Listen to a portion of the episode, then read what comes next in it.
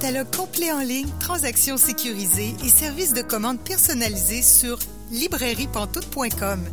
La librairie Pantoute, la librairie indépendante à Québec, partenaire annuel de CKRL, vous présente Bouquins et confidences.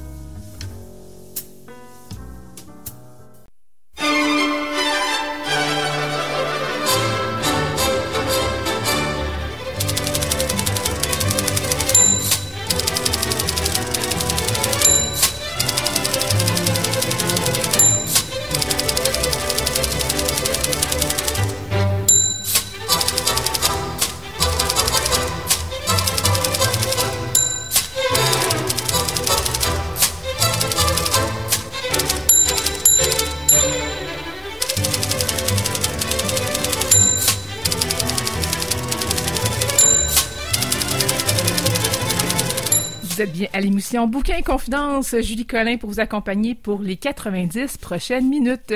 Bouquin Confidence, c'est votre rendez-vous littéraire sur les ondes de CKRL. Cette semaine, notre invité est Richard Secmarie. Je m'entretiens avec lui dans environ 30 minutes.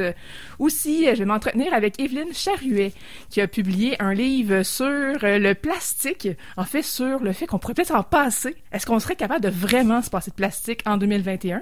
Donc, on en parle en fin d'émission. Aussi, je vais revenir sur une activité à laquelle j'ai assisté à la Maison de la littérature euh, vendredi. C'était L'âme littéraire. C'est une série euh, de d'activités, en fait, de, de, rencontres avec des essayistes. C'est animé par Étienne Beaulieu et euh, vendredi passé, c'était avec Robert Lalonde. Donc, je vous en reparle à peu près 15 minutes. Mais pour commencer, je rejoins notre chroniqueuse. Bonjour Caroline Ménard. Bonjour Julie. Donc, cette semaine, de quoi tu nous parles? Cette semaine, je nous parle d'un très beau recueil de poésie qui vient tout juste d'être publié chez les éditions de ta mère. Alors, c'est un produit de la rentrée littéraire 2021. C'est un recueil qui s'intitule Dis merci de Camille Paré-Poirier. Si je ne fais pas erreur, c'est son premier livre, son premier recueil. Et c'est un recueil de poésie qui parle, en fait, de la vie de l'autrice quand, à 12 ans, elle s'est fait diagnostiquer une tumeur à la moelle épinière. Alors, quand même assez lourd comme ouais. sujet. On est dans le monde de la, de la, maladie. Hein.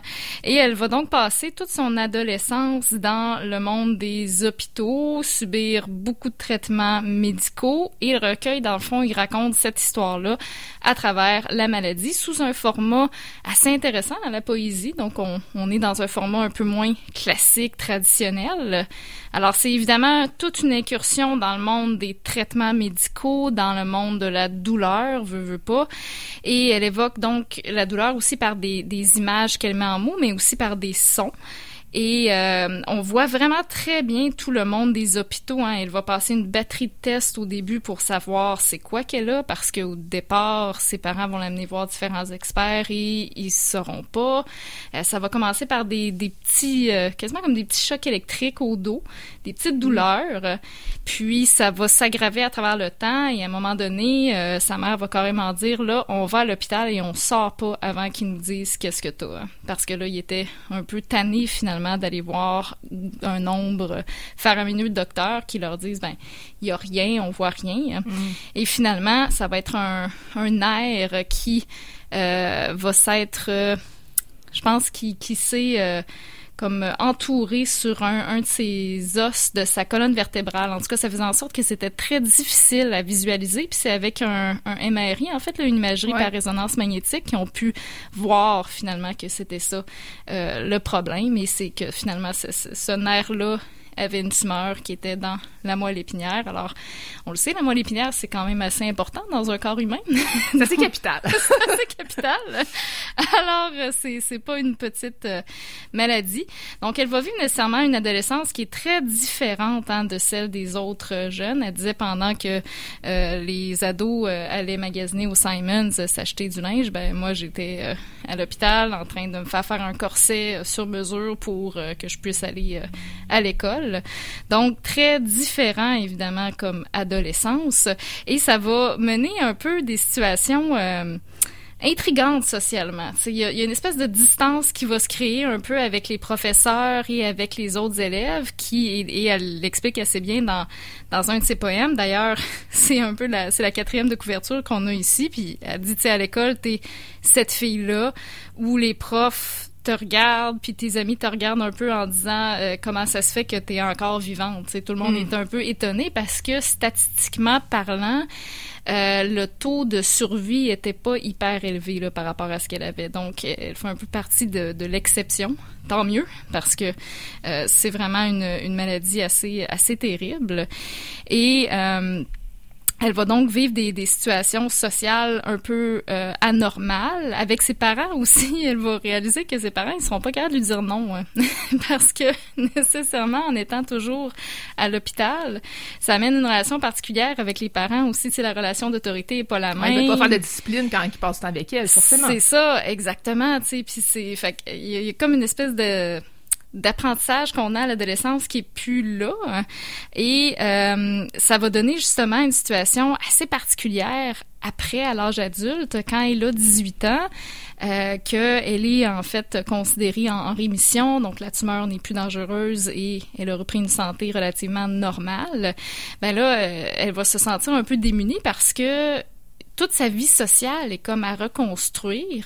Et ce qui donnait de la structure à sa vie, ben, c'était les rendez-vous à l'hôpital. Elle était toujours à l'hôpital. Donc, il y a comme une espèce de vide qui se crée, puis il faut qu'elle réapprenne à socialiser.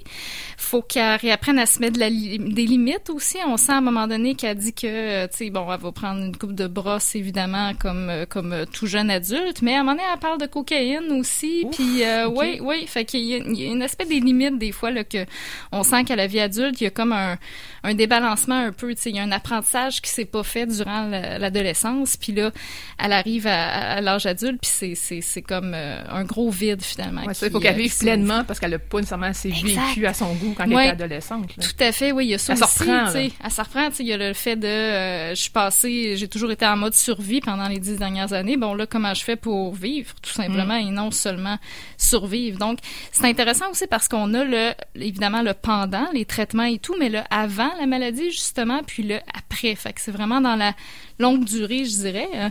Et c'est une écriture qui est très simple, très directe, très franche, mais moi, ça m'a beaucoup ému.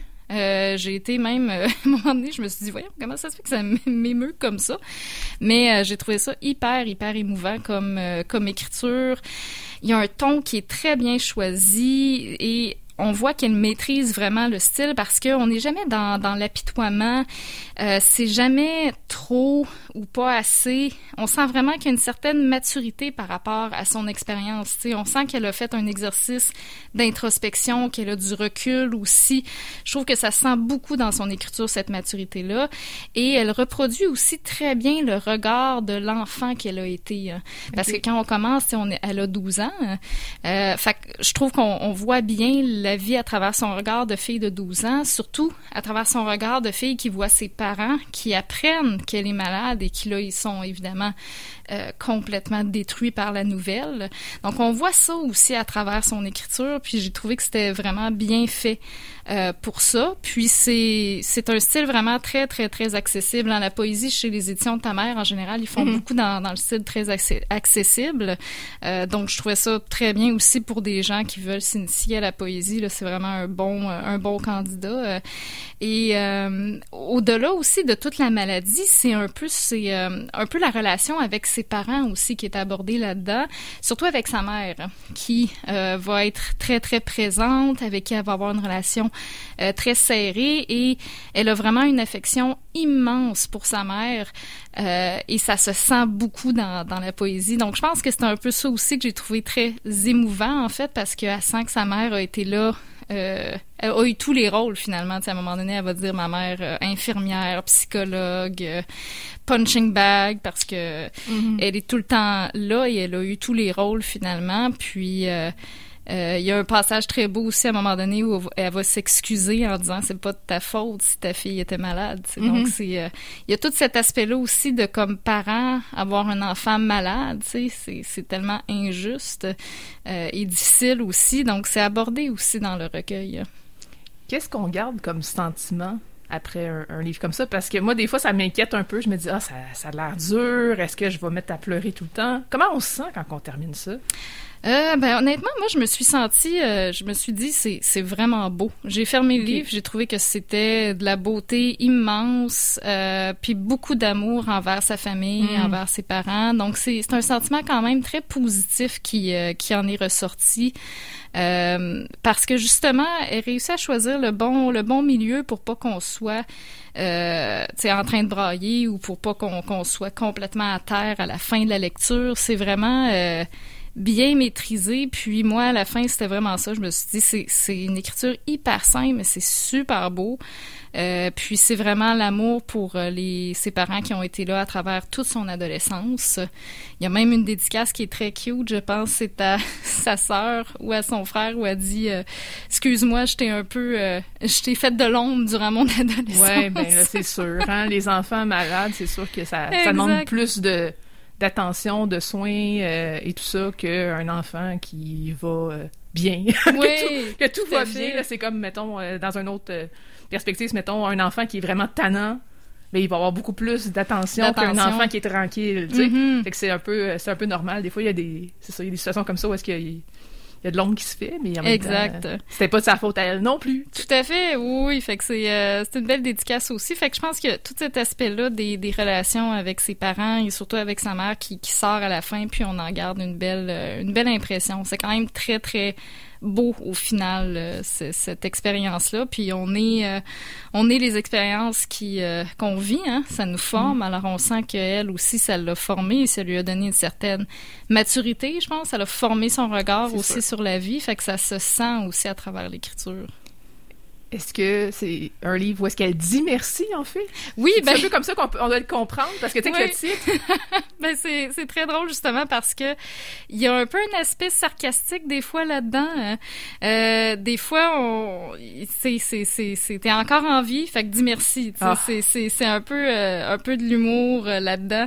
Euh, ouais, souvent, elle va replacer ces deux mots-là dans des vers de plusieurs poèmes. Dépendamment des fois, ça prend un des, sens différents, mais on sent qu'il y a une espèce d'aspect un peu sarcastique, humoristique euh, ou euh, humour jaune un peu. Là, donc c'est, euh, ouais, c'est assez, c'est assez bien placé. Fait qu'évidemment, quand on lit ça, on, comprend le, titre. Là, c'est un peu. mais en même temps, je pense qu'il y a un aspect évidemment, bon, elle l'aborde avec humour, mais je pense qu'il y a quand même un, aspect où elle y croit vraiment. Tu sais, t'es encore là aujourd'hui, fait que merci. Oui, c'est ça. Puis merci aussi à, ses parents d'avoir été là pour elle, puis merci d'avoir été là, puis puis tout ça, c'est que c'est c'est ça. Probablement qu'elle joue un peu là-dessus. C'est comme je vous remercie d'avoir été là, puis tout ça.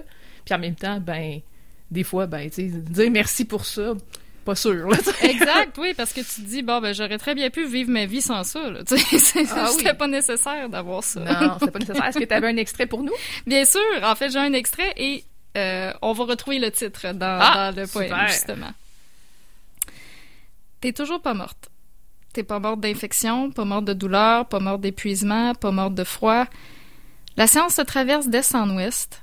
La mort elle-même te visite sans te tuer. Tu es vraisemblablement immortel. En lambeaux, dispersé, déboute-toi aux quatre coins des centres hospitaliers de la province. Les ailes cassées, déplumées, mais vivantes. Dis merci. Hmm. Donc, c'est un peu ce qu'on disait, c'est l'aspect. Euh, t'es pas mort mais t'es pas fort comme l'adage le dit. Ouais, c'est ça. Dans le sens où t'es t'es évidemment bon euh, elle est vivante mais la qualité de vie n'est pas là donc c'est c'est comme une espèce de, de couteau à double tranchant tu sais d'être reconnaissant mais en même temps je veux dire il y a pas de qualité de vie fait qu'on sent ça un peu dans, dans son écriture. Hein. Non mais c'est ça mais ton ton extrait montrait vraiment bien le ton justement. Le ton hein, oui. Hein, où est-ce que justement c'est comme merci mais tu sais mais, merci, ça mais non, vraiment, C'est ça, ça me tente pas vraiment de dire merci pour ça. Là, exact. Ouais. Tu nous rappelles les références, s'il te plaît? Oui, alors c'est le recueil Dis merci de Camille Paris-Poirier, publié aux éditions de ta mère cette année.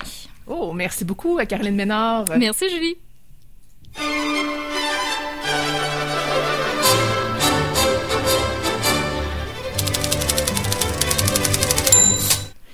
Vous l'ai dit en début d'émission, euh, j'ai participé, en fait j'ai assisté, j'ai pas participé tant que ça, j'ai assisté à un événement vendredi, c'était à 20h à la Maison de la littérature. C'était la première rencontre de l'arme littéraire, qui est une nouvelle série de rencontres. C'est un vendredi par mois animé par Étienne Beaulieu, où est-ce qu'on discute, euh, en fait, ils discutent ensemble, les invités, de l'essai littéraire. Vraiment, c'était super le fun, ça a duré une heure et demie. J'étais impressionnée. Attends, c'est une heure et demie, c'est ça, c'est à la fois très long et très court, parce que une heure et demie, ça, c'est ça, il y avait tellement de stock là-dedans, j'ai pris tellement de notes. Mais plutôt que de devoir tout vous dire comment ça se passe, avant que la représentation ait lieu à 8 heures, j'ai rencontré Étienne Beaulieu et je lui ai posé des questions. Donc, je vous propose qu'on écoute ça euh, maintenant. Puis après ça, euh, je reviendrai pour vous parler un peu euh, de mon expérience. Dis-moi, Étienne, c'est quoi la série L'âme littéraire? Ben, c'est une série qui apparaît comme ça dans mon parcours comme un cadeau parce que c'est quelque chose qui était improbable au moment où j'ai commencé à, à penser que j'étais un essayiste il y a de ça une vingtaine d'années, puis que ça m'a pris du temps à comprendre ce que j'étais comme écrivain. Puis je suis aujourd'hui à la Maison de la littérature en train d'inviter des essayistes pour essayer de, savoir c'est quoi l'essai littéraire. Donc c'est un, merveilleux cadeau dans, dans mon parcours. C'est quelque chose de inattendu et de je vais essayer d'en profiter le plus possible pour partager euh, ma passion de l'essai littéraire québécois avec tout le monde c'est surtout ça, c'est un, moment de partage. C'est un, carrefour aussi hum, d'essayistes de, de, toutes les générations, hein, de Robert Lalonde, Daphné B, euh, c'est euh, Nicolas Lévesque, euh, Claudia Larochelle qui fait de l'essai aussi sur son blog avenue.ca. Toutes sortes de formes de l'essai aussi. Un essai plus littéraire avec Robert Lalonde, plus quasiment pamphlétaire avec Claudia Larochelle sur, sur, certains, sur certains thèmes, plus psychologiques avec Nicolas Lévesque. Puis il va y en avoir d'autres apparemment qui vont suivre. je ne sais pas encore si c'est pas confirmé, mais bon, peut-être. Donc, c'est l'idée, c'est vraiment de faire une exploration de, l'essai littéraire à, long terme, puis de, de, donner une voix à des gens qu'on entend des fois, comme Robert Lalonde, on l'entend beaucoup, mais on l'entend jamais comme essayiste. On l'entend comme romancier, comme acteur, comme personnage, mais le faire parler de sa pratique de l'essai, ça va être vraiment intéressant. Comment il faut comprendre le mot âme? Ouais, c'est une question qui m'a été souvent posée parce que ben, je dois dire, l'âme littéraire, ça, c'est pas moi qui ai décidé de. de c'est pas moi. C'est Eve-Marie Taquet qui a suggéré fortement qu'on appelle cette série-là l'âme littéraire. Et je dois dire que les bras m'en sont tombés parce que pour un écrivain, qu'une série de rencontres est le nom d'un de ses livres, Julie, c'est extraordinaire. Euh, c'est un, une, un, pour moi, c'est un, un, moment de grâce. Donc, euh, c'est venu comme quelque chose aussi, aussi inattendu que l'achat, mais le, le, fait que le nom soit L'âme littéraire, qui est un nom d'un de mes essais, un des premiers essais où j'ai décidé de m'assumer comme essayiste. Hein, je fais mon coming out d'essayiste à ce moment-là dans L'âme littéraire. Ben, je, je, je, suis content de ça parce que c'est un livre qui m'a coûté cher à écrire. Parce que se, se définir puis dire ce qu'on est, c'est aussi renoncer un paquet de choses. J'avais fait euh, Trop de lumière pour Samuel Gasca avant où je flirtais avec le récit, flirtais avec le roman. On savait pas exactement où j'étais dans, cette zone-là. Puis ça a été pour moi un adieu, en fait, à toutes les formes narratives euh, strictes. Puis à partir de là, l'âme littéraire, c'est devenu pour moi une, une manière d'affirmer ce qui pour moi était l'âme de la littérature. Puis c'est-à-dire l'essai, la voix de quelqu'un qui parle au jeu, qui parle de sa, du terreau de sa propre expérience, qui essaie de, de, faire fleurir ce, ce terreau-là avec euh, toutes les branches euh, qui lui viennent euh, par toutes les ressources de, de, de l'essai, hein, qui sont immenses. on a l'impression souvent que l'essai littéraire, c'est quelque chose de très intellectuel, ça l'est, mais c'est aussi hyper émotif. C'est aussi plein d'émotions, de sentiments ça, ça, gicle de, comment je dirais ça, de, de, de, de choses qui sont euh, le propre de la littérature tout court, autant en poésie, mais l'essai littéraire a quelque chose de particulier parce que c'est une voix qui nous parle dans le creux de l'oreille, c'est une voix de quelqu'un qui médite avec beaucoup de fragilité, c'est quelqu'un qui cherche le sens. Depuis Montaigne, c'est comme ça. Là. On ressasse des grands thèmes, puis on trouvera pas de réponse. Hein. C'est pas dans l'essai littéraire qu'on va en trouver. C'est pas le lieu de chercher la vérité. Mais c'est ça que je veux explorer avec, euh, avec cette série-là sur l'essai littéraire à la Maison de la littérature. Je pense que c'est une opportunité fabuleuse de, développer tout ça. Puis je pense que je vais en apprendre beaucoup moi-même sur. euh, j'ai beau lire des essais littéraires depuis 25 ans, comme à peu près tout ce qui se publie en essais littéraires au Québec. euh, j'ai tout ça dans, une, dans ma bibliothèque chez moi. Là, puis je, les, je les connais tous par cœur, euh, un après l'autre. Il n'y en a pas tant que ça. Il y en a quand même à peu près 125 euh, des, des- des bons recueils d'essais littéraires. Ouais, parce que ça vient souvent en recueil des essais littéraires. Mais donc, oui, je, ça va être l'occasion aussi peut-être de stimuler des nouveaux auteurs, des nouvelles autrices tu sais, à écrire. euh, donc, ça, ça fait partie, ça fait vivre la littérature, mais l'essai en particulier. T'habites à Sherbrooke, Oui, t'enseignes à Drummondville, oui, t'as une maison d'édition à Montréal. oui. Pourquoi la maison de la littérature?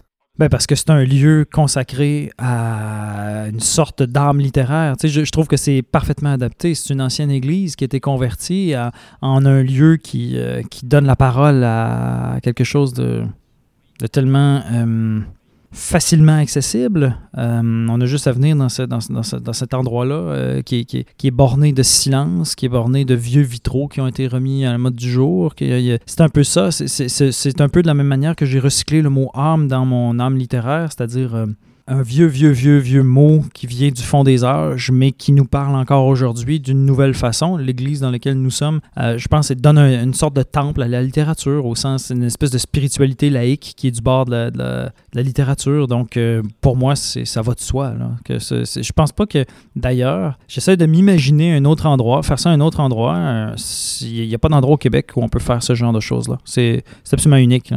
Donc, c'est pas une série qui pourrait ressembler au poète en robe de chambre qui va dans différents lieux euh, à chaque fois. Christian Vézina, dans sa série Le poète en robe de chambre, il, rencontrait des gens, puis il, leur parlait de leurs œuvres, euh, tout ça, puis euh, il y avait une dimension spectaculaire. Là, ça va être vraiment, on va creuser la question de l'essai littéraire. On va, on va, puis on n'aura pas peur là, de- de- d'aller dans le vortex, dans l'abîme. On n'aura pas peur d'y aller. Donc, ça prend un public qui aime ce genre de, de moments très planants, très méditatifs, très ça sera pas, disons, on fera pas du jazz, là, tu sais, on fera pas du, ça, ça sera pas, euh, ça sera pas euh, un, moment, euh, comment je dirais ça, là, dansant. Ben, peut-être qu'on va danser, mais d'une autre façon métaphorique, mais en tout cas, c'est, cette série-là, c'est une, c'est vraiment, je le vois comme quelque chose d'exploratoire, comme quelque chose aussi de, je vais, je vais oser le dire, peut-être un moment où on va essayer de faire une espèce de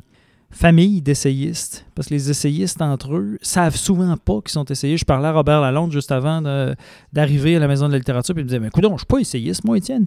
Justement, les essayistes, ce qui définit les essayistes, c'est qu'ils se reconnaissent pas comme essayistes. Et c'est peut-être aussi, c'est un moment clé dans l'histoire de l'essai littéraire québécois, en toute humilité, je dis ça, mais j'ai l'impression que c'est l'idée d'Isabelle euh, euh, Forêt qui, est derrière ça, qui, va permettre à l'essai littéraire de prendre conscience de lui-même prendre conscience qu'il est un genre important. Et je vais aller plus loin que ça. Je c'est un genre capital dans toute euh, l'histoire de la littérature québécoise. Puis c'est un genre qui s'ignore. Juste à penser à Pierre Vadeboncoeur, qui a été tellement important dans la fondation de la, Révolution tranquille. Paul-Émile Bordua aussi, tu sais, qui, a, écrit pas juste des lettres, mais tu sais, on, connaît le refus global. Puis d'autres textes aussi euh, qui sont des, textes de critique de peinture qui deviennent souvent avec lui des essais littéraires au sens plein du terme. Puis euh, donc, ça a été. c'est- des moments qui sont des jalons de, de- notre histoire littéraire québécois, qui sont tous importants. On peut remonter jusqu'à Arthur Buis euh, comme, comme grand, grand. En fait, moi, je pense que c'est lui le père fondateur de, l'essai littéraire québécois. C'est Arthur Buis, fin du 19e, au tournant du 20e siècle, en fait tout le monde contemporain, surtout les femmes, sont en train de prendre la parole. Puis donc, j'ai voulu en inviter des, des toutes jeunes, euh, donc comme Daphné B, à, venir euh, témoigner de, de- cette, de cette prise de, de conscience que le- l'essai littéraire fait partie à part entière de notre littérature et que c'est un genre hyper important et méconnu, mais complètement méconnu. Voilà. Donc, je me sens la responsabilité de, le porter, pas juste comme, écrivain, parce que qui pratique l'essai littéraire, mais comme éditeur aussi à Nota Bene, où on publie seulement des essais littéraires. Comme, euh, je dirais, comme tout ce que, que j'ai investi dans la littérature depuis que je suis jeune étudiant de 16 ans à Québec, sur la rive de Guillon, juste ici à côté, qui décide de, me partir en littérature. Depuis ce temps-là, pour moi, c'est un aboutissement. C'est comme, c'est drôle. C'est drôle. Il y a un aspect, j'aime ça qu'il y ait le mot maison dans Maison de la littérature, parce que moi, c'est comme un retour à la maison, mais elle n'existait pas, la maison, dans ce temps-là. Mais j'y reviens comme si c'était de là que c'était parti. C'est très, très bizarre comme sentiment, mais j'ai l'impression de revenir à la maison. pour moi, pour la Ville de Québec, c'est ça aussi. Pour moi, c'est mon terreau littéraire de départ. C'est à peu près toutes les premières impressions viennent d'ici. Euh, tout ce que j'ai roulé pendant des années et des années, je roule encore sur euh, toutes les impressions des plaines, de la ville, de, je dirais, l'aura imaginaire qu'il y a autour de Québec. Pour moi, c'est. Euh, ben oui. Donc, je pense pas que ça pouvait avoir lieu à un autre endroit qu'ici. Est-ce que j'ai compris que c'est l'idée d'Isabelle Forêt? Oui, absolument c'est elle qui m'a contacté pour me dire je, suis allé au correspondant, je t'ai entendu parler avec Yvon Rivard euh, d'essai, puis je trouve qu'on devrait creuser cette idée-là. Donc la greffe se fait là, mais elle m'écrit genre un an après cette affaire-là. Tu sais, ça a pris du temps à méditer. C'est ça qui est bizarre. puis le, mérite d'Isabelle est immense dans cette affaire-là parce que c'est elle qui prend conscience qu'il y a un discours qui se perd. Il, y a, quelque chose qui n'est pas entendu dans cette histoire-là. Et elle roule ça dans sa tête, elle part en congé pendant quelques mois, elle revient, puis là, elle m'écrit, me disant Il me semble qu'il y a quelque chose à faire avec ça. Puis on commence à discuter de ça, puis elle me parle de, cette série-là. Je dis Waouh, waouh. C'est pour moi euh, absolument extraordinaire là-dessus. Là. C'est un, un, une idée absolument superbe que j'aurais même pas pu avoir moi-même. Pour vrai, j'aurais pas pu, j'aurais pas eu l'idée de proposer ça à la Maison de la littérature. Ça me serait jamais venu en tête. C'est la, forme que ça prend. Fait que je, vais le prendre comme, comme je disais tout à l'heure, c'est un cadeau immense. C'est un cadeau euh, dans mon parcours, mais je pense que c'est un cadeau que la littérature québécoise se fait elle-même à travers Isabelle Forêt. En tout cas, c'est vraiment un cadeau qu'on nous a fait à nous euh, qui, étions, présents vendredi. C'était super intéressant. Comme je disais tantôt, une heure et demie de discussion avec Robert Lalonde Étienne Beaulieu. C'était très, très, très, très riche. C'est vraiment dommage que ça soit pas enregistré parce que j'aurais aimé réécouter ça.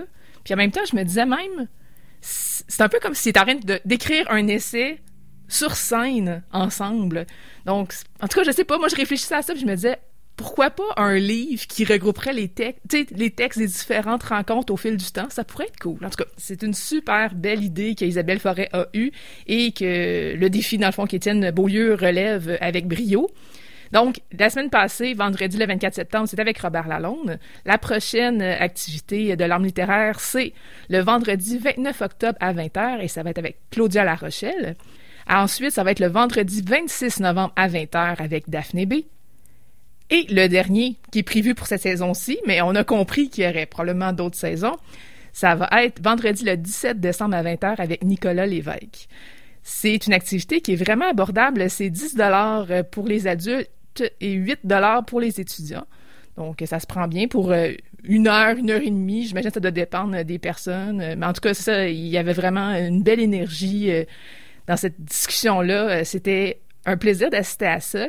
Je ne sais pas comment les gens ont reçu ça, parce que, tu sais, quand on parle d'essai littéraire, ça peut avoir de l'air dur, ça peut avoir l'air intense, euh, je sais pas, tu sais, ça, ça peut avoir l'air un peu lourd, mais en fait, c'était très, je dirais pas léger, mais on, se promenait, on, on, vagabondait ensemble, on réfléchissait, on était vraiment avec eux, donc ça se prenait bien. Je sais pas. En tout cas, je sais pas comment que les gens ont réagi, mais à la fin, ça l'applaudit vraiment très fort, donc j'imagine que c'est bon signe. Donc, euh, ouais, l'âme littéraire euh, avec Étienne Beaulieu, une activité à faire absolument. Donc, nous, on se laisse pour les pubs et on se retrouve avec Richard Sainte-Marie dans quelques instants.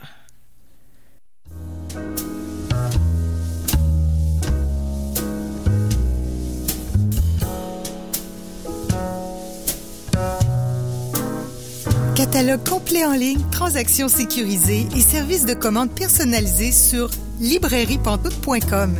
La librairie Pantoute, la librairie indépendante à Québec, partenaire annuel de CKRL, vous présente Bouquins et confidences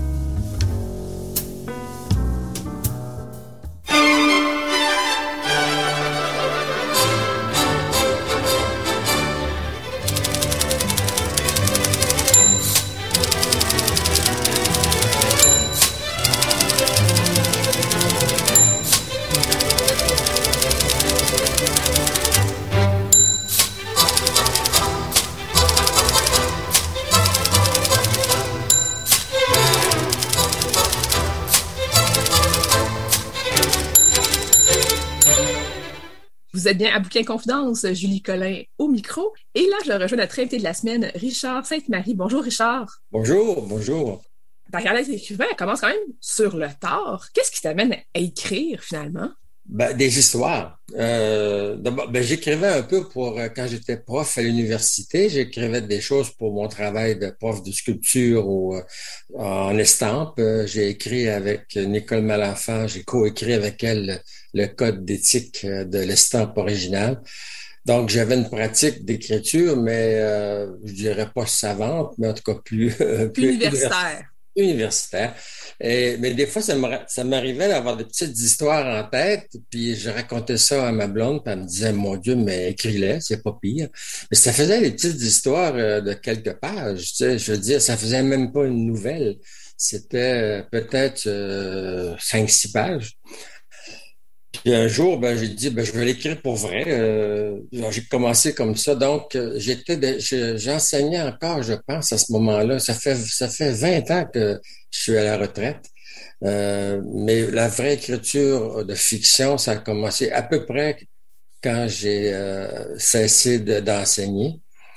Puis, je pense mon premier livre était en 2008, 2010. Donc, ça fait à peu près 10-12 ans c'est professionnel. Là-dessus, avant de, avant d'écrire la fiction, j'ai peut-être écrit deux, trois livres, mais la fiction, c'est mon prochain roman qui sort dans quelques jours. Euh, c'est mon septième roman. En fait, si je compte qu'il y en a un que j'ai fait deux fois, euh, alors là, c'est mon sixième chez à lire. Parlons-en justement, un qui a été fait deux fois. c'est pas comme ça que je l'aurais dit exactement, mais mettons. Donc, c'est euh, Un ménage rouge qui a été publié une première fois, qui a été republié sous le même nom, mais c'est plus tout à fait le même livre.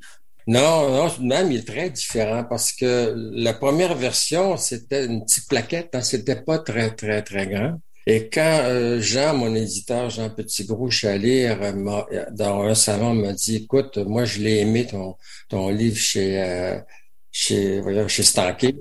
Euh, je l'ai aimé, mais si, si, si jamais tu avais envie de le refaire, il y aurait de quoi à faire. Ben, oui, et moi, j'ai dit, j'ai dit oui tout de suite. Alors, ça, c'était après que j'ai fait mon, mon premier euh, chez Alire, L'Inaveux. Mm-hmm. Donc, je l'ai refait un ménage rouge. En fait, je l'ai doublé d'épaisseur. Donc, j'ai changé la fin. Il y a beaucoup, des, une couple de dizaines de personnages de, plus dedans. Des personnages qui n'ont pas beaucoup d'importance, pas beaucoup de place, mais quand même. Mais c'est surtout que la fin a été changée et c'est devenu vraiment policier à, cette époque-là, à, à ce moment-là. Donc, la première était intéressante mais euh, j'en avais presque pas vendu. Je me demande si j'en ai vendu 300. Hmm. Et la deuxième version, ça, c'était plus un, succès. Et j'étais content parce que moi, la, la réécriture, pour moi, c'est une chose qui me plaît. Euh, je sais qu'il y a beaucoup d'auteurs qui, quand le, manuscrit arrive avec plein de marques, de, de remarques, de suggestions, s'arrachent les cheveux. Mais non, moi, c'est euh, plus c'est rouge, plus, plus je suis content. Parce que une fois que l'histoire est toute racontée, est toute construite, est toute inventée, le plaisir, c'est de l'écrire, c'est l'écriture. Hein, après tout, c'est pas une peinture, c'est pas une mm-hmm. pièce de musique, c'est un livre. C'est fait avec des mots. Alors là, c'est le plaisir de, l'écriture, il se passe là. Donc, euh, refaire un livre. Puis je me dis des fois en blague, euh, il y aura peut-être même une troisième version. Euh, ben, on ne le fera pas. Mais il pourrait, je dirais, il pourrait en avoir. Ah ben oui, on peut toujours améliorer hein, après. Ouais, oui, puis même changer des choses fondamentales dedans, c'est tout, tout est possible. On le fera pas, mais ça sera le fun. souvent la, la fin d'un travail de livre, ça se passe pas mal quand on est rendu à l'impression, parce que même des fois rendu à l'impression, oui. oh, j'aimerais ça changer de tel mot, s'il te plaît, je suis plus certain. Fait que c'est quand même assez commun, mais après ça, c'est cané, puis on, habituellement, on y touche plus. D'habitude, on touche pas. Puis si on trouve des erreurs, ben, les éditeurs les corrigent tout de suite en cas qu'on en fasse une deuxième impression, ce qui arrive aussi. Mm-hmm. Euh, c'est vrai. C'est quand c'est quand c'est moi j'avais l'habitude là je l'ai fait pas, mais mes premiers, euh, quand j'ouvrais la boîte de, de, mes livres que je recevais, je les lisais. Je lisais mon livre. Pourtant, je le savais presque par cœur, mais une fois que c'est imprimé, que c'est coulé dans le béton, là, là c'est vrai. Là, c'est un mm-hmm. vrai livre. Je sais que c'est un peu enfantin faire ça, mais. Non, je pense pas, moi. C'est un plaisir, un de, un de mes plaisirs. On prend une journée pour on lit son livre. Ben oui, mais moi, je trouve ça bien parce que justement, j'entends des fois d'autres auteurs qui disent Ah non, moi, j'ose pas leur lire. Mais pourtant, c'est toi qui le fais. Donc, pourquoi tu n'oserais pas leur lire? Ben, Julie, ça, c'est intéressant parce que pour mon prochain, pas celui qui sort dans, quelques jours, mais l'autre qui, va sortir euh, l'année prochaine, j'ai été obligé de relire mes livres parce que je cherchais des détails dans mes livres dont je me souvenais pas. Mm-hmm. Je me suis dit, ben là, regarde, je vais les lire un après l'autre, euh, puis je vais prendre des notes. Et j'ai découvert beaucoup de choses euh, sur moi-même, sur ma façon d'écrire. J'ai vu les répétitions que j'avais, qui, euh, qui sont pas graves, c'est pas, pas péché mortel, mais c'est, il y a des répétitions. Est-ce que j'aime ça? Est-ce que ça m'agace? Euh, c'est y penser. Il y a certaines formulations qui reviennent. Ben, c'est normal, c'est le même gars qui écrit mm-hmm. un, autre livre. Mais j'ai appris sur ma façon de travailler, j'ai appris aussi sur comment j'aborde les personnages. Les personnages ont des tics, euh, puis que j'ai installé un peu malgré moi. Mais là, ça devient conscient. Alors, c'est intéressant. C'est un peu comme euh, euh j'avais déjà euh, reçu à, l'école des arts visuels où j'enseignais, j'avais reçu un, un, artiste en conférence qui venait de faire une rétrospective de 30 ou 40 ans de ses œuvres. Puis il nous a dit, j'ai été le visiteur le plus assidu à l'exposition parce que j'ai appris, en voyant toutes mes œuvres réunies dans la même salle, j'ai appris des choses sur moi. Ben, c'est ça qui m'est arrivé, moi, avec mes, petits livres.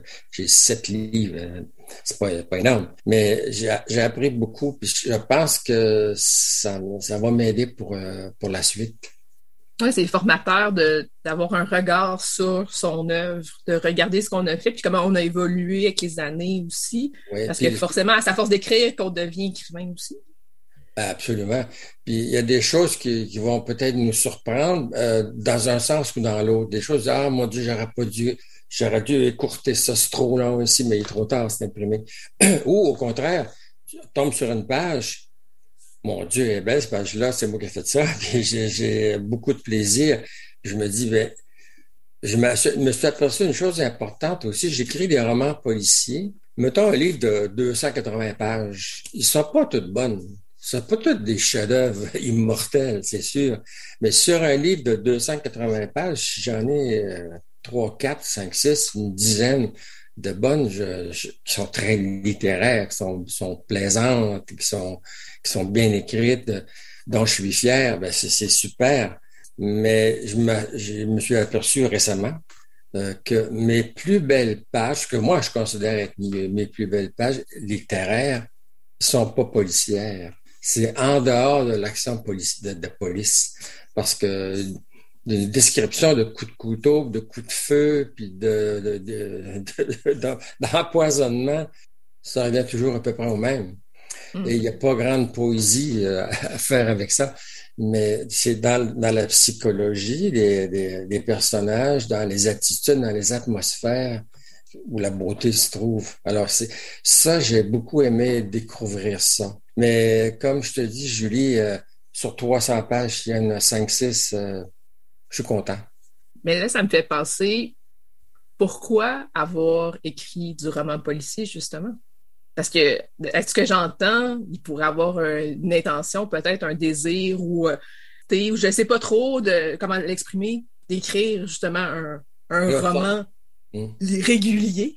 Ouais, un, vrai roman, comme disent les oh, Moi, j'irais pas jusque-là, par contre. non, mais on entend ça. Euh, oui, je sais. Un vrai roman, on dit ça aux, auteurs de, de, livres pour enfants. Quand est-ce qu'il faut faire un vrai livre? Oui, mais c'est un vrai livre. Euh, ou la littérature blanche, comme, euh, comme on dit. Ouais. Ben, c'est parce que le crime, euh, c'est partout dans, dans la littérature, c'est partout dans la, dans la vie aussi, autour, ben, pas dans ma famille, mais dans notre monde, dans le monde dans lequel on vit, c'est parce que la question, comme disait Shakespeare, to be or not to be, ben, les romans policiers, c'est à toutes les pages. C'est être ou ne pas être, vivre ou mourir. C'est une, une question qui, euh, qui inquiète beaucoup de gens. Alors, nous, les écrivains de romans policiers, on, on est dans le vif du sujet je pense que c'est comme c'est comme si on faisait une répétition générale de la vraie vie, quand on écrit des histoires, de la fiction. C'est, il était une fois. On fait ça aux enfants. il était une fois un gros méchant loup. Ben là, c'est pareil. Il était une fois un gros tueur en série. Mais c'est la, c'est le même, c'est le même. Il était une fois, puis c'est la même personne, sauf qu'elle a vieilli. Mais la personne, les personnes croient, aiment, croient les histoires, aiment les histoires. Alors nous, on en fait. Quand on parle entre nous, les écrivains, on, s'aperçoit à quel point on est grandé, comme on dit, euh, sur la vraie vie d'aujourd'hui. Euh, les préoccupations de la société, ils passent dans nos livres, dans, dans la fiction, volontairement ou non. Comme euh, récemment, dernier livre dans Stigmate, j'ai lu deux, deux petites critiques. C'est des gens qui ont déjà lu, qui ont déjà le livre mm. en main. Puis ils parlent de féminicide. Ben, sais-tu quoi? Je m'étais même pas aperçu que c'était un féminicide. Dans ma tête, c'était un gars qui tuait, euh, un gars qui tuait sa femme. Mais oui, mais un gars qui tue sa femme, c'est un féminicide. Mais je veux pas en faire euh, un roman avec une, euh, une motivation féministe. Non, non, c'est Mais un gars qui tue sa femme, c'est ben valeur, mais ça existe dans notre société et j'ai ah été là. Mais je j'ai pas voulu en parler pour faire, euh, comment dire, une, thèse, mais j'ai juste raconté ce qui se passe autour de nous. Et dans, le cas, dans, dans mon livre, l'assassin, c'est un policier. Alors ça, c'est une autre affaire, la violence policière dans la société puis dans les familles aussi. Les policiers sont statistiquement plus violents que bon c'est prouvé alors je, n'y peux rien. Alors j'ai parlé de ça euh, comme je pourrais dire candidement. Mais pourquoi c'est candide? C'est parce que je vis dans le même monde que tout le monde. Mm. alors je, je, je répète ce que je vois. Même chose quand j'ai fait mon roman euh, de ton fils charmant et clarinettiste je pense que j'ai mis tous les crimes abominables que les, les, prêtres peuvent faire sont dans le livre. Ben, c'est parce qu'ils existent. Mm-hmm. Alors, j'étais euh, un véhicule. On est des véhicules de, de notre société, puis on est comme des miroirs, sans prétention.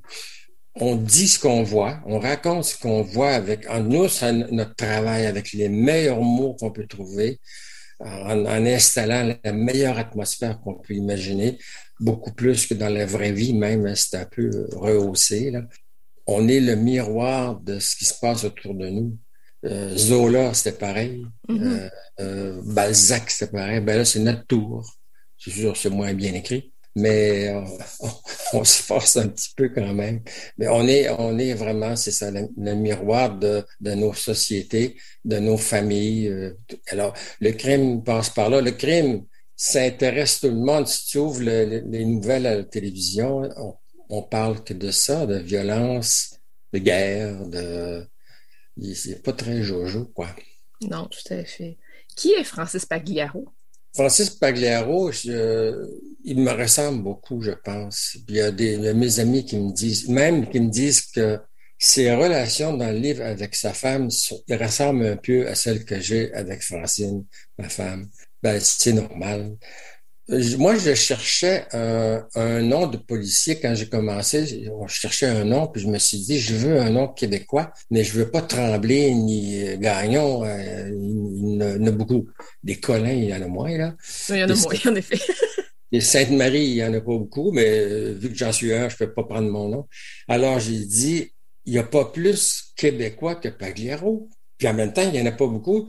Je pense qu'il est le seul de sa famille. J'ai cherché partout. Des Pagliaro au Québec, il n'y en a pas beaucoup. J'en ai trouvé aux États-Unis, il y en a beaucoup en Italie. Mais donc, avait un nom vraiment très québécois, Pag, tout le monde, ben, c'est un Québécois par excellence. Puis c'est un nom euh, italien, donc je pouvais y donner une biographie euh, d'origine italienne. Euh, bon, il, il, pourrait parler, moi je parle italien, donc il pourrait parler en italien de temps en temps j'ai dit, il va écouter quelle sorte de musique? Ben, il va écouter celle que j'aime. Il va aimer la philosophie parce que j'aime la philosophie. C'est, comme moi je dis souvent, c'est mon livre. Je peux bien faire ce que je veux, hein? Ben oui. En faisant ça, ben, il a fini par me ressembler un peu. Mais c'est un, je dirais, c'est un gentleman. C'est un homme cultivé. C'est un homme qui aime la musique classique. C'est un homme qui croit que en parlant avec les gens, en les, comment on dit, en les euh, convaincant, on n'a pas besoin de leur taper dessus pour les faire avouer. Quand on les met face à leur propre euh, turpitude, euh, il reste à, mettre les menottes et c'est tout. C'est un, homme qui aime pas la violence. généralement, il est pas armé. Ben, j'ai su que c'était pas obligatoire d'avoir son arme de service dans certaines circonstances. Alors, je me suis dit, bon, ben, c'est lourd une arme à feu, hein? c'est encombrant. Alors, j'ai déjà fait du tir au pistolet, donc je sais comment, comment, comment c'est lourd à la ceinture. Alors, 8 heures ou 10 heures par jour, ça commence avec les menottes et tout, ça commence à faire du stock. Euh, un attirail de police, ça, doit peser dans les 35-40 livres, si c'est pas plus. Alors, c'est à porter ça toute la journée. Je me suis dit, non, lui, il portera pas ça. Donc, ça fait, ça fait un individu plus, normal, si vous voulez. Mm-hmm. Ben, c'est-à-dire normal, un peu comme les autres. Alors, ça, ça me plaît beaucoup. Et naturellement, je, je raconte ça souvent, mais j'ai, au début, j'avais fait une liste des, des, policiers de romans les plus célèbres avec des, chacun leurs caractéristiques. Euh, bon, je me suis dit, ça, je veux pas ça. Un ancien alcoolique, non, j'en veux pas. Un gars qui, qui drague tout, tout le temps les filles, j'en veux pas. Euh, un gars qui, qui est toujours en, en compétition avec l'autorité policière, la hiérarchie. J'en veux pas. Je veux quelqu'un quelqu'un de bien. Mm. Alors, je l'ai fait euh, petit à petit. Ça, c'est intéressant, c'est que quand on, on invente, un, invente un personnage, puis qu'on fait sur six, sept, sept livres, on l'invente à mesure. C'est parce qu'on le découvre à mesure. Mm-hmm. Euh, je sais qu'il y a des écrivains qui, euh, qui font un plan terrible, un plan, un plan d'un livre, un plan qui a 300 pages, puis tous les personnages sont bien décrits avec leur biographie et tout ça. Moi, j'ai jamais fait ça. Donc, ça veut dire qu'à chaque livre, je le découvre un petit peu plus, je l'invente un peu plus. Et ça, c'est, ça, c'est intéressant.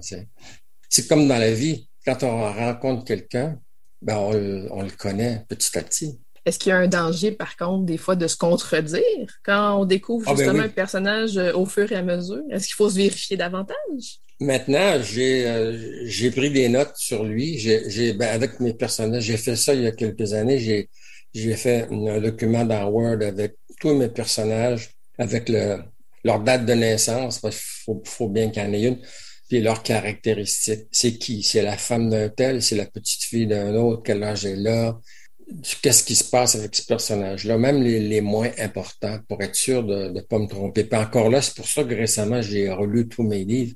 J'avais besoin de savoir des choses précises, puis la seule façon, ben, c'était des, des livres. J'ai découvert autre chose, mais en même temps, mm-hmm. j'ai, j'allais chercher ce dont j'avais besoin. Mais oui, oui, c'est quand on travaille comme moi sans plan, euh, puis à la page 200, tu fais une découverte un bon matin, tu inventes quelque chose qui vient de contredire ce que tu as écrit à la page 18. Ben là, il faut aller patcher à la page 18. Ou bien on ne fait pas notre invention, ben si on y tient, il faut aller patcher à trois, quatre places. Ou euh, dans un de mes livres, mon livre était terminé, j'allais l'envoyer chez l'éditeur dans, quelques jours. Je me suis dit, je vais le laisser reposer trois, quatre jours, puis je vais je vais l'envoyer. Entre-temps, j'ai eu une idée. Mais ben là, il a fallu que qu'il arrivait à la fin du livre, rajouter un, petit punch.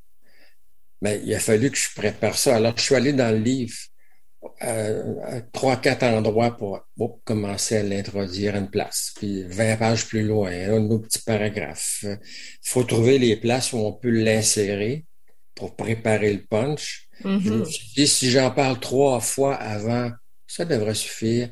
Vois-tu, c'est comme, c'est comme un, peu faire de la sculpture.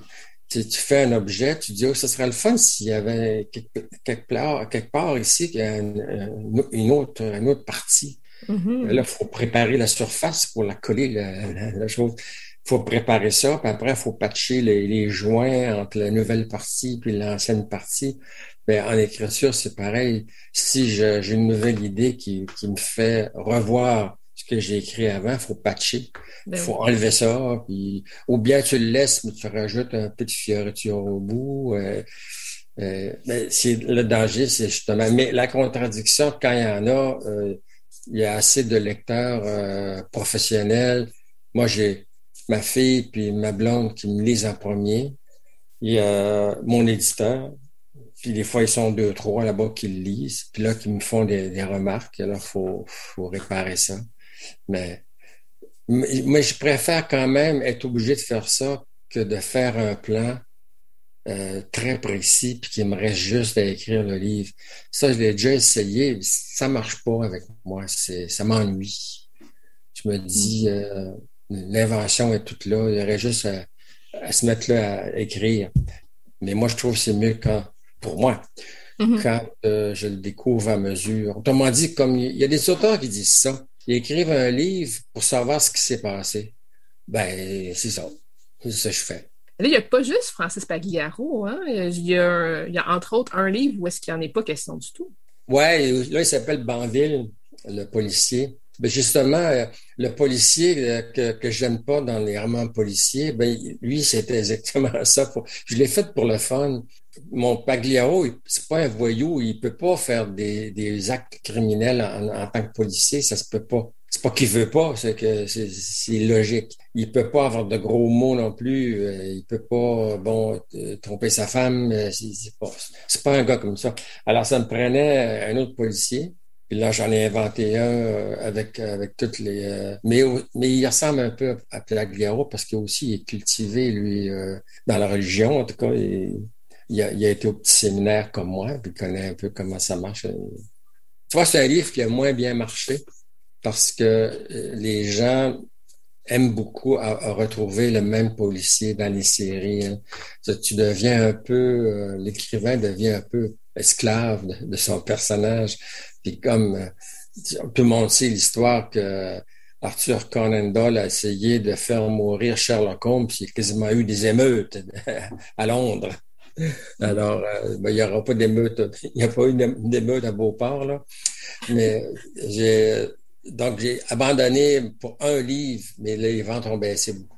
C'est, c'est, comme ça. Mais là, mon nouveau Pagliaro est de retour. Alors, mm-hmm. Et je vois tout de suite sur les pages Facebook, sur Facebook, ah, enfin, il revient, ah, enfin. Ben, tu vois, c'est comme, les gens sont comme ça, ouais. Oui, ben, je pense que les, les lectrices et lecteurs s'attachent au, personnage, justement, c'est un peu comme un ami, c'est un peu quelqu'un qu'on suit. Donc, euh, on a envie de savoir qu'est-ce qui arrive, comment il évolue encore, qu'est-ce qu'il va vivre encore comme aventure. Oui, parce qu'autrement dit, c'est la puissance de l'invention de, des écrivains. Ces personnages-là n'existent pas, mais oui, ils existent en même temps, et, virtuellement.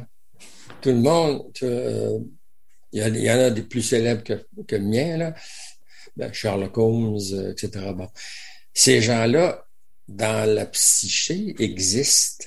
C'est mm-hmm. assez formidable. C'est même, même moi, un petit écrivain là, de, qui a fait euh, sept livres, ben, j'ai des dizaines de personnages qui n'existent pas, mais qui existent dans la tête euh, des gens, puis dans, la mienne aussi. C'est assez intéressant. C'est formidable parce que on peut réussir à, créer des, personnages qui, existent. Ça veut dire qu'on peut, à travers ces personnages-là, faire, faire vivre des émotions aux gens euh, qui n'auraient pas autrement, euh, des belles puis des, moins belles, leur faire donner des espoirs. C'est comme dans le, les filles de Caleb. Euh, mm-hmm.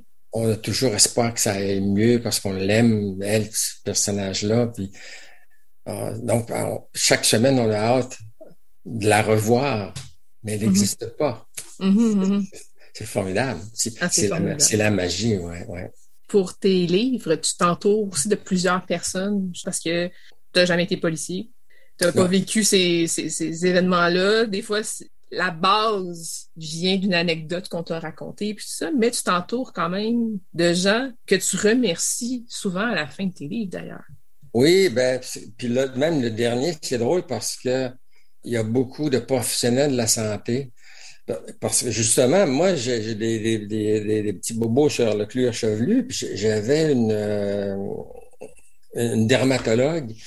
Puis le docteur Morneau, elle, aime beaucoup les romans policiers. Fait qu'on parlait pendant mes rendez-vous de, de, Puis là, elle me dit une fois, euh, tu sais, j'ai pratiqué en prison, moi, pendant plusieurs années. Parce qu'elle dit les prisonniers, ils ont beaucoup de maladies de peau parce que c'est sec, c'est humide, les vêtements rêches, la nourriture, mais surtout l'angoisse, le stress, la, violence, ça donne des maladies de peau. Alors, on soigne leurs maladies de peau, mais ça vient souvent de, ben, c'est pas tombé dans l'oreille d'un sourd. Moi, j'ai pris note de ça. Alors, je la remercie à la fin de mon livre parce que juste cette conversation-là et les lectures qu'elle m'a suggérées, ça a fait que j'ai étoffé mon livre. À la fin du livre, il y a, aussi euh, euh, un vétérinaire. Ben, c'est le vétérinaire. Ma fille est toiletteuse d'animaux, puis elle travaille beaucoup avec des vétérinaires. Puis euh, je l'ai appelé pour lui demander des, renseignements sur euh, l'eutanil, le, médicament qu'on prend pour faire l'euthanasie des animaux. Alors qu'il me gentiment. Ça, c'est formidable. Quand on consulte des professionnels en leur disant qu'on on travaille sur un livre, ils sont très, très généreux. Mon pharmacien, la même chose. Euh, Yves Leclerc, euh, avec gentiment qui a répondu à, toutes mes questions. Euh, Jean Lemieux, qui est un écrivain, mm-hmm. puis qui est aussi médecin, et un ami. Alors, lui aussi, euh, alors, c'est toutes des gens qui m'ont dit, ce qui fait, qui m'ont donné des renseignements, ce qui fait que c'est un peu plus vraisemblable, hein, c'est plus pointu, des choses auxquelles j'aurais pas pensé, moi. Alors, les autres, ils parlent comme ça de leur métier, puis ah, mon Dieu, mais oui, mais ça, c'est, c'est bien plus intéressant que ce que j'avais imaginé. Alors, je enlève ça, puis je mets ce que lui m'a dit à la place. C'est arrivé avec un archiviste, c'est arrivé avec euh, un biologiste euh, judiciaire, des policiers, pas souvent, mais quelques-uns, des fois. C'est, très, très, très intéressant. Il y, a, il y, a, des écrivains qui travaillent plus ça que moi, qui, qui vont, ils font, vont vraiment prendre des rendez-vous avec des spécialistes, tout ça. Moi, c'est, c'est plus sur une base amicale et c'est des gens, des gens proches. Mais c'est des gens qui possèdent une expertise. Absolument, absolument. À part de la mienne. Moi, j'en ai dans mon domaine, dans mes domaines où j'ai travaillé dans ma vie, mais je n'ai pas été médecin, vétérinaire, euh, pharmacien et tout ça. Parce que le personnage, euh, un des personnages principaux le mois dernier, c'est un pharmacien. Alors, il fallait bien que je je connaisse un peu la, chose. Mais je ne prendrai pas un cours de pharmacie pour, pour autant. Merci beaucoup, Richard Sainte-Marie, de nous avoir rencontrés cette semaine. Eh, merci. Merci d'avoir pensé à moi. Merci.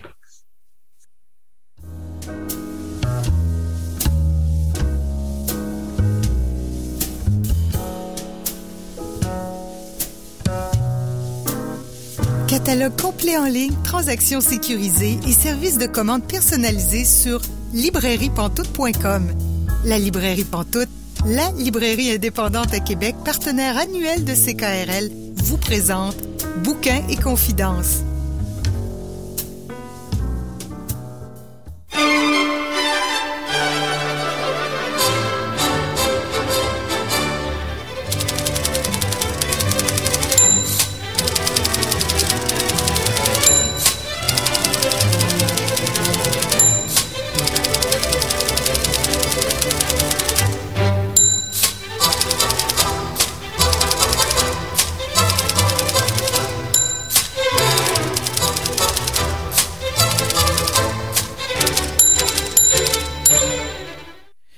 Colin à Bouquin Confidence pour vous accompagner jusqu'à 19h. Et euh, là, j'ai quelques suggestions d'activités pour vous parce que oui, euh, les activités ont recommencé. Hein. les activités littéraires n'ont pas eu tant que ça l'année passée. Et euh, pendant l'émission, on n'en parlait pas souvent d'activités parce que ça, ne se passait pas grand-chose. Mais là, ça recommence tranquillement pas vite. Et d'ailleurs, je vous invite à aller à la librairie Pantoute jeudi soir. C'est la succursale située sur Saint-Jean. Ça va être le lancement de Radial, qui est le plus récent recueil de poésie de Valérie Forgue, publié au Lézard amoureux. Donc, c'est vraiment une occasion euh, de de l'entendre lire peut-être de la poésie aussi. C'est quelqu'un qui lit super bien. Donc j'ai hâte euh, d'assister à cet événement-là parce que c'est le genre d'événement qu'on n'a pas eu si souvent que ça dernièrement, mais aussi parce que des fois d'avoir la voix de l'autrice comme ça, de la poète, ça nous aide après à lire le livre. Pas de la bonne façon, mais un peu, un peu ça quand même. Donc, c'est euh, un 5 à 7 qui va se dérouler à l'extérieur euh, de la librairie, euh, mais qui pourrait peut-être être à l'intérieur si la météo ne collabore pas gentiment. Donc, à la librairie Pantoute située sur Saint-Jean. Sinon, il y a une autre activité aussi que je vous suggère, euh, c'est samedi à 18h à la Maison de la littérature. C'est une activité qui s'appelle À quoi ça sert littérature? À rien. Mais c'est une question. Donc, à rien qu'un point d'interrogation un peu provocateur. Euh, donc, c'est une activité euh, qui se déroule dans le cadre des 15 ans de la maison d'édition Héliotrope. Ce sera avec Clara Dupuis-Morancy et Catherine Mavrikakis. Et ça va être animé par Jeannot Claire. Donc, euh, ensemble, ils vont discuter de à quoi ça sert la littérature. À rien, semble-t-il. Donc, ça promet. Euh, j'ai hâte de voir comment on, va tourner euh, ce, ce thème-là pour en faire une discussion enrichissante. J'ai aucun doute avec les, les, deux femmes qui sont invitées avec l'animateur. Ça, ça risque d'être très intéressant. Donc, c'est samedi à 18h à la Maison de la littérature. Vraiment très, très intéressant comme activité. Euh, j'en doute pas. Et c'est gratuit, donc l'idéal, c'est de réserver sa place. Hein. Souvent, la réservation est obligatoire maintenant. Et évidemment, euh, le passeport vaccinal est est obligatoire aussi, évidemment, pour assister à cette activité-là à la Maison de la littérature. C'est samedi à 18h. Donc, on continue l'émission avec, dans quelques instants, on va parler de plastique.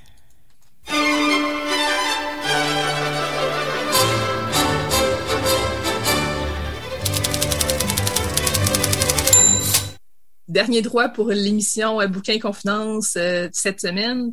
Et là, je rejoins une invitée, Evelyne Charruet. Bonjour Evelyne. Bonjour Julie. Vous avez publié un livre qui s'appelle Ciao plastique. Peut-on vraiment s'en passer aux éditions de l'Homme? Qu'est-ce que c'est le projet Ciao plastique?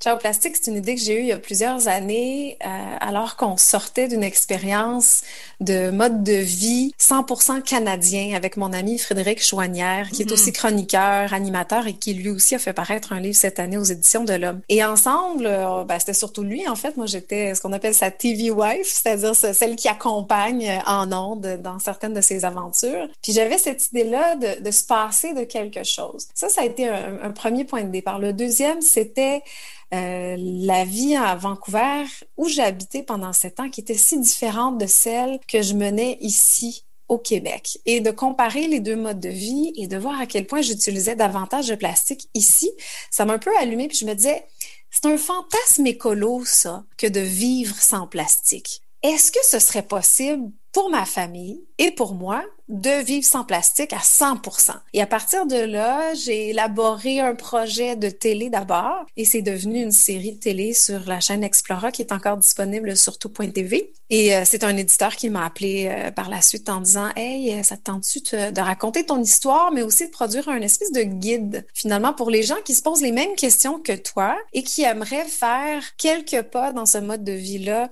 avec moins de plastique. Je, je préfère dire ça que sans plastique parce que sans plastique, c'est utopique là, dans notre monde d'aujourd'hui.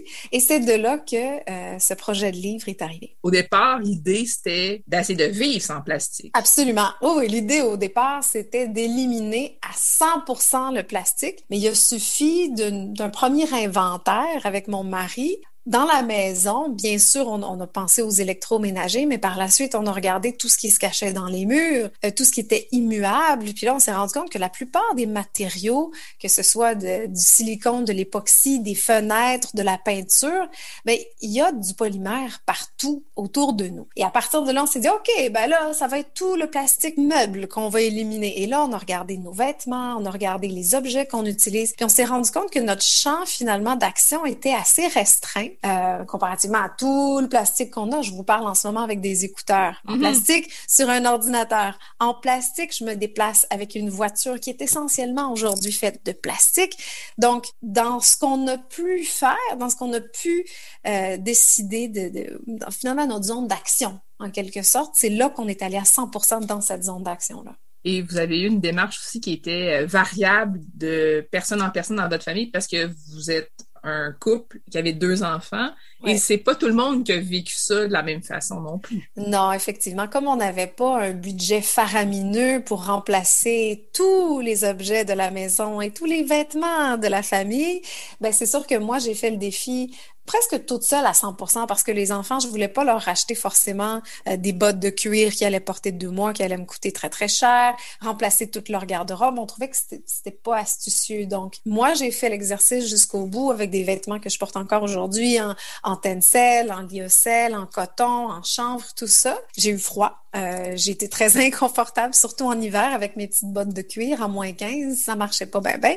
Mais au moins, je suis allée au bout de l'exercice, euh, autant que j'ai pu le faire. Du côté de mon mari aussi, étant donné qu'il travaille en construction, ben, il allait pas se remettre au marteau puis au tournevis, hein? Donc, il a gardé ses outils euh, à pile.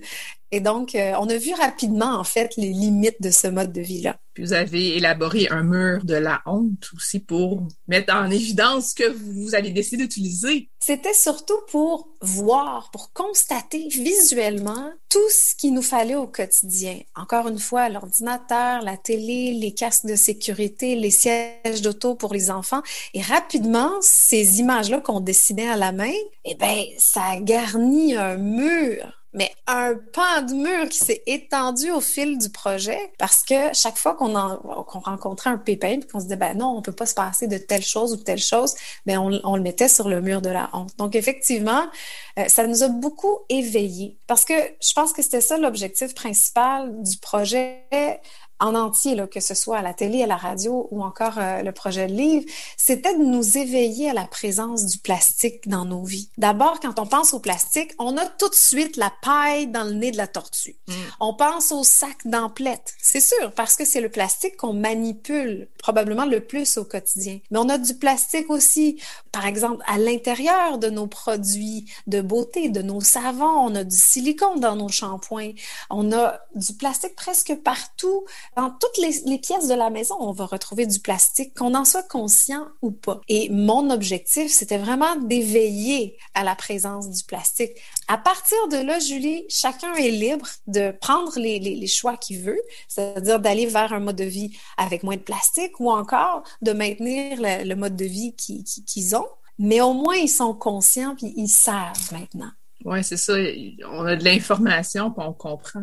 Puis il y a des raisons aussi qui font que le plastique est omniprésent comme ça partout. Oui, absolument, parce que c'est une matière extraordinaire. On peut en faire à peu près tout ce qu'on veut. On peut la souffler, la mouler, la mettre en pâte, la mettre en mousse. Je veux dire, le plastique, on devrait dire les plastiques d'ailleurs, parce qu'il y en a plusieurs sortes, nous rendent service comme presque aucune autre matière. Notre mode de vie en accéléré, qui a ses avantages et ses inconvénients, dépend beaucoup du plastique. Pensez à la livraison, pensez au transport des aliments. On aime avoir des fraises en janvier, on aime avoir des raisins d'Afrique du Sud. On aime avoir des produits de partout, mais sans plastique, ce serait impossible. Donc, notre mode de vie est très associé à la consommation du plastique. Et je dirais que c'est le principal défi, c'est que en allant vers un mode de vie sans plastique, il faut faire des compromis sur notre confort, sur nos habitudes de vie. On veut préserver ce mode de vie-là tout en réduisant le plastique parce qu'on sait qu'on en fait trop d'utilisation, qu'on est trop abusif dans notre consommation de plastique et on en paye le prix maintenant après un demi-siècle d'utilisation abusive. Donc, il y a un paradoxe. On est conscient du problème, mais on n'est pas encore prêt à mettre les efforts pour se débarrasser du plastique. Et qu'en est-il des plastiques euh, biodégradables et, tout ça? Est-ce que c'est bon? Est-ce que c'est une bonne idée? On peut pas être contre la vertu, hein? On cherche des solutions et parmi les solutions présentées, c'est vrai que le plastique qu'on appelle biosourcé, c'est-à-dire le plastique qui est pas fait de pétrole, est fait de toute autre matière. Ça peut être du, du bambou, du maïs, ça peut être n'importe quelle matière autre qui devient un polymère. En théorie, ces plastiques-là sont effectivement compostables ou biodégradables, mais dans une certaine mesure et dans un certain contexte. L'ennui avec les bioplastiques qui sont présentés comme la solution et la panacée, c'est qu'ils sont pas encore pris en charge. Si on met ces plastiques-là dans le recyclage, ils réagiront pas de la même façon que les plastiques de pétrole. Donc, ils vont contaminer en quelque sorte la filière de recyclage. Si on met les bioplastiques qu'on appelle les PLA dans le composteur municipal, malheureusement, il va être envoyé directement à l'enfouissement. Et voici pourquoi.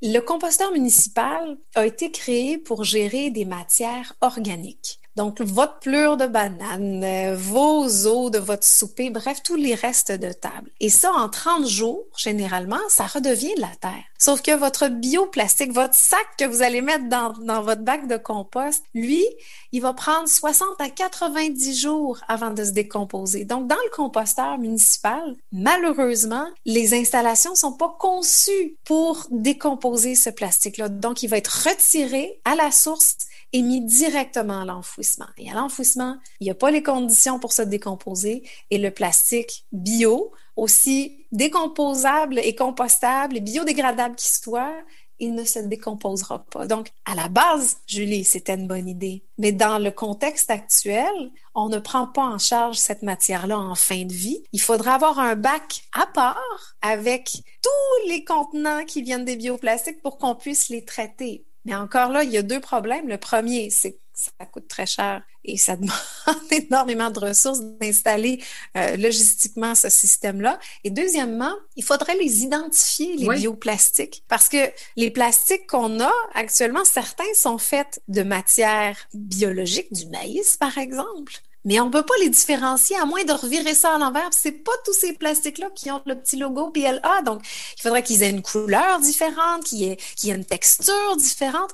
Mais on n'est pas rendu là encore. En fait, c'est difficile de distinguer des fois les deux. Euh, on peut être confondu, puis même euh, vous faites référence à ça dans votre livre, euh, pour faire quasiment confiance euh, à la personne qui nous vend quelque chose dans un bioplastique parce qu'on le sait pas, on n'a pas vraiment de façon de le savoir. On se dit, ben, la personne, on espère qu'elle dit la vérité. Exactement. Il faut se fier à sa parole puis à sa bonne volonté.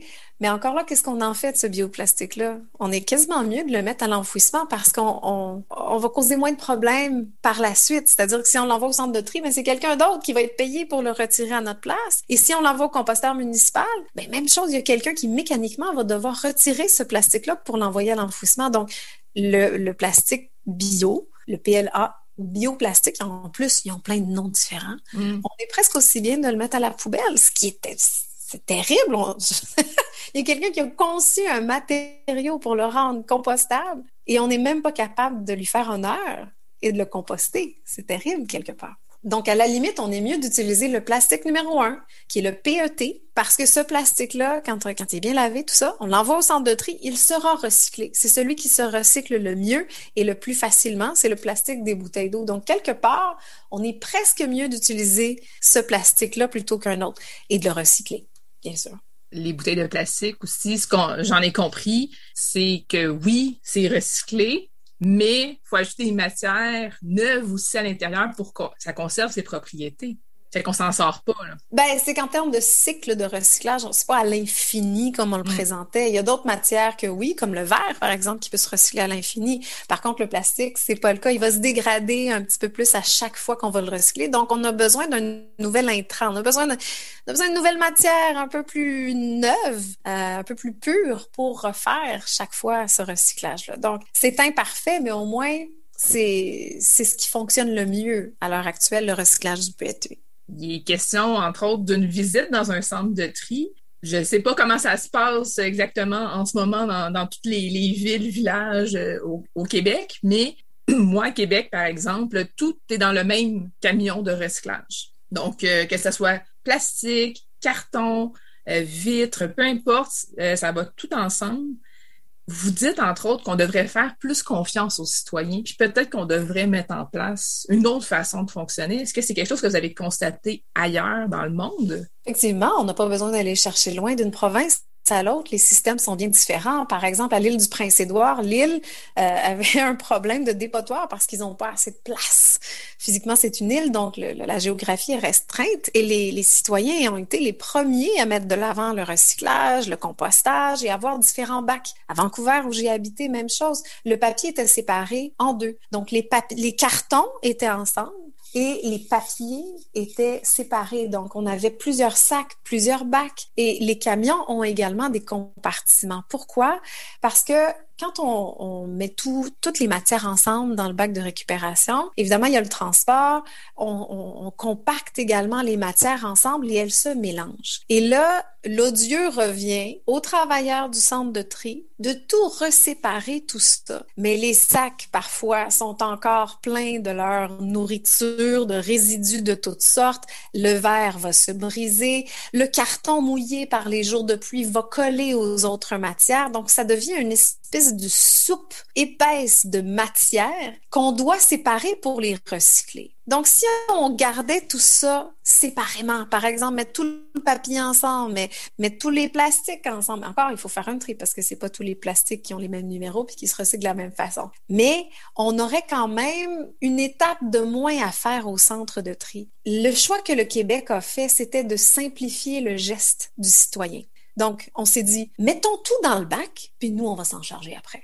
Mais malheureusement, après 30 ans de ce service-là, on se rend compte qu'il y a des failles. Et les, je pense que les gens sont assez intelligents, assez informés et assez volontaires aussi pour avoir une collecte plus intelligente et plus efficace avec des bacs séparés pour chacune des matières. Mais là, encore une fois, ça demande de revoir à peu près tout le système avec des camions différents qui auront... En fait, ce qu'on me dit comme contre-argument, c'est oui, mais disons qu'il y a beaucoup de cartons de journée, puis que là, le compartiment du carton est plein, mais pas les autres compartiments de verre et de plastique. Est-ce que le camion va faire davantage d'aller-retour au centre de tri avec un camion vide ou à moitié vide? C'est plus polluant. Est-ce que c'est vraiment mieux de faire ça? Donc, le contre-argument, c'est ça. Et c'est sûr que ce serait coûteux de changer les camions, changer les, façons de faire, mais ça dépend de notre objectif. Qu'est-ce qu'on se donne collectivement mm. comme objectif? Est-ce que c'est de réduire notre consommation? Est-ce que c'est de rendre la collecte plus efficace? Est-ce que c'est euh, d'avoir des taux de recyclage bien plus intéressants que ce qu'on a maintenant? Il faut avoir une, une volonté claire et ensuite avoir les actions qui suivent. Mais ça, c'est pas à moi de le décider toute seule. non, c'est ça. En fait, le livre est vraiment là pour nous faire réfléchir à différentes pistes d'action que on peut prendre individuellement euh, ce qu'on peut faire, puis après ça, ben c'est sûr que l'idéal, ça serait qu'il y ait des décisions aussi qui viennent de plus haut. Mais bien sûr. Puis j'ai j'ai pas voulu aborder trop l'aspect euh, politique et collectif parce que ça aurait été un tout autre livre. Et je pense que mon objectif c'était d'abord d'informer les citoyens. Moi, je crois profondément qu'un mouvement part de la base et, et que s'il y a une volonté importante, organisée, massive des citoyens, il y aura une pression sur le collectif, sur le politique, et c'est là que les choses vont changer et pour le mieux. C'est quoi le plus grand apprentissage que vous avez fait pendant euh, votre quête sans plastique ou avec moins de plastique? Je trouve que ce qui est le plus difficile et, et mon plus grand apprentissage, c'est de voir à quel point c'est difficile de maintenir le cap. C'était pas de me passer de mon aspirateur, c'était pas de me passer du surgelé dans mon congélateur, c'était pas d'éviter d'aller au restaurant puis d'avoir des mets pour emporter. Le plus difficile et le plus grand apprentissage, c'était de voir à quel point nous tous en tant que société, nous avons accepté le plastique de facto tellement que on se pose même plus la question de son usage. Et le plus difficile pour moi et mon plus grand apprentissage, ça a été de maintenir le cap et de dire non, je ne veux pas de vos échantillons. Non, je ne veux pas de cet emballage. Non, retourne les jouets à l'école. Non, à la garderie, je veux pas du petit bidule à un dollar. Non, à la fête d'enfants, je veux pas que vous apportiez du plastique parce que ça venait de tous les fronts de l'école, de la garderie, du travail, des commerces ça venait des amis, de la famille. J'ai fait un Noël sans plastique mm. avec une tonne de plastique. Et pourtant, mes proches étaient informés de ma démarche. Ils savaient que pour une année, au moins, ils devaient faire l'effort de réduire, ou en tout cas d'éviter le plastique. Mm. Mais j'en ai accumulé des boîtes quand même. Donc, ce que j'ai constaté, puis mon apprentissage, c'était ça. C'était que le plastique, on l'aime et on le déteste, mais sa présence est tellement importante dans notre vie qu'on ne le voit plus. Vous avez prouvé avec ce livre-là, avec la démarche qu'on peut vivre Halloween oui. sans plastique, on peut vivre une fête d'enfants sans plastique, oui. Euh, ou en tout cas avec, des fois c'est sûr, c'est sûr qu'il y avait du plastique qui était impliqué dans l'Halloween, mais il était comme ressorti de la maison par la suite. que, vous avec moins de plastique, mais on, voit au fil de, toute la démarche qu'il y a différents, différents jalons Euh, à la question qui est posée sur la page couverture, peut-on vraiment s'en passer? On comprend que non, on peut pas s'en passer, mais on peut essayer de le diminuer grandement. Puis un livre comme Char Plastique nous aide vraiment à, avoir des prises de conscience sur les petites choses que nous, on peut faire qui deviennent finalement de grandes choses. On est plusieurs à les faire. Oui, tant mieux. Je suis contente de vous l'entendre dire parce que quand j'écris ça, ça a été fulgurant, l'écriture de ce livre-là, parce que j'avais trois mois pour le faire. Euh, j'avais des enfants à la maison pendant la pandémie, donc euh, j'avais pas de garderie. Euh, les enfants étaient là, je me levais à 5 heures du matin, Julie, pour écrire de 5 heures jusqu'à 8 heures quand mes enfants étaient debout. Et par la suite, quelques heures grappillées ici et là. Puis je me disais, est-ce que j'ai réussi à à, transmettre cette information-là, puis ce désir aussi de faire un peu mieux. Parce que j'ai pas envie de dire aux gens quoi faire, mais si je peux susciter leur désir euh, de changer un peu, ne serait-ce qu'un changement à la fois, tu sais, mm. changer un savon à main euh, avec une pompe pour un savon solide, je veux dire, c'est simple à faire, mais ça fait toute une différence dans la réduction de la consommation du plastique. Donc, je suis contente de, de vous entendre dire que ça nous donne au moins des pistes parce que c'était ça l'objectif. Merci beaucoup, Evelyne Charruet. Je rappelle que votre livre, c'est Char plastique. Peut-on vraiment s'en passer aux éditions de l'Homme? Merci, Julie.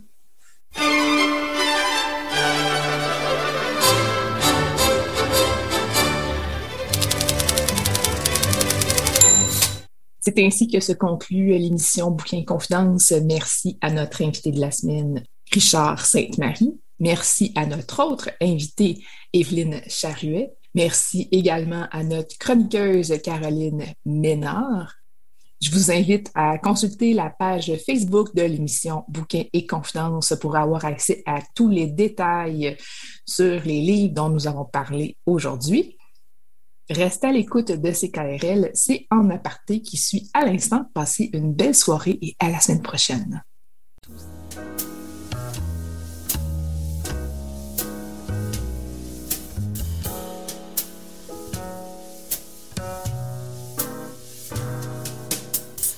La librairie Pantoute, la librairie indépendante à Québec, partenaire annuel de CKRL, vous a présenté Bouquins et Confidences.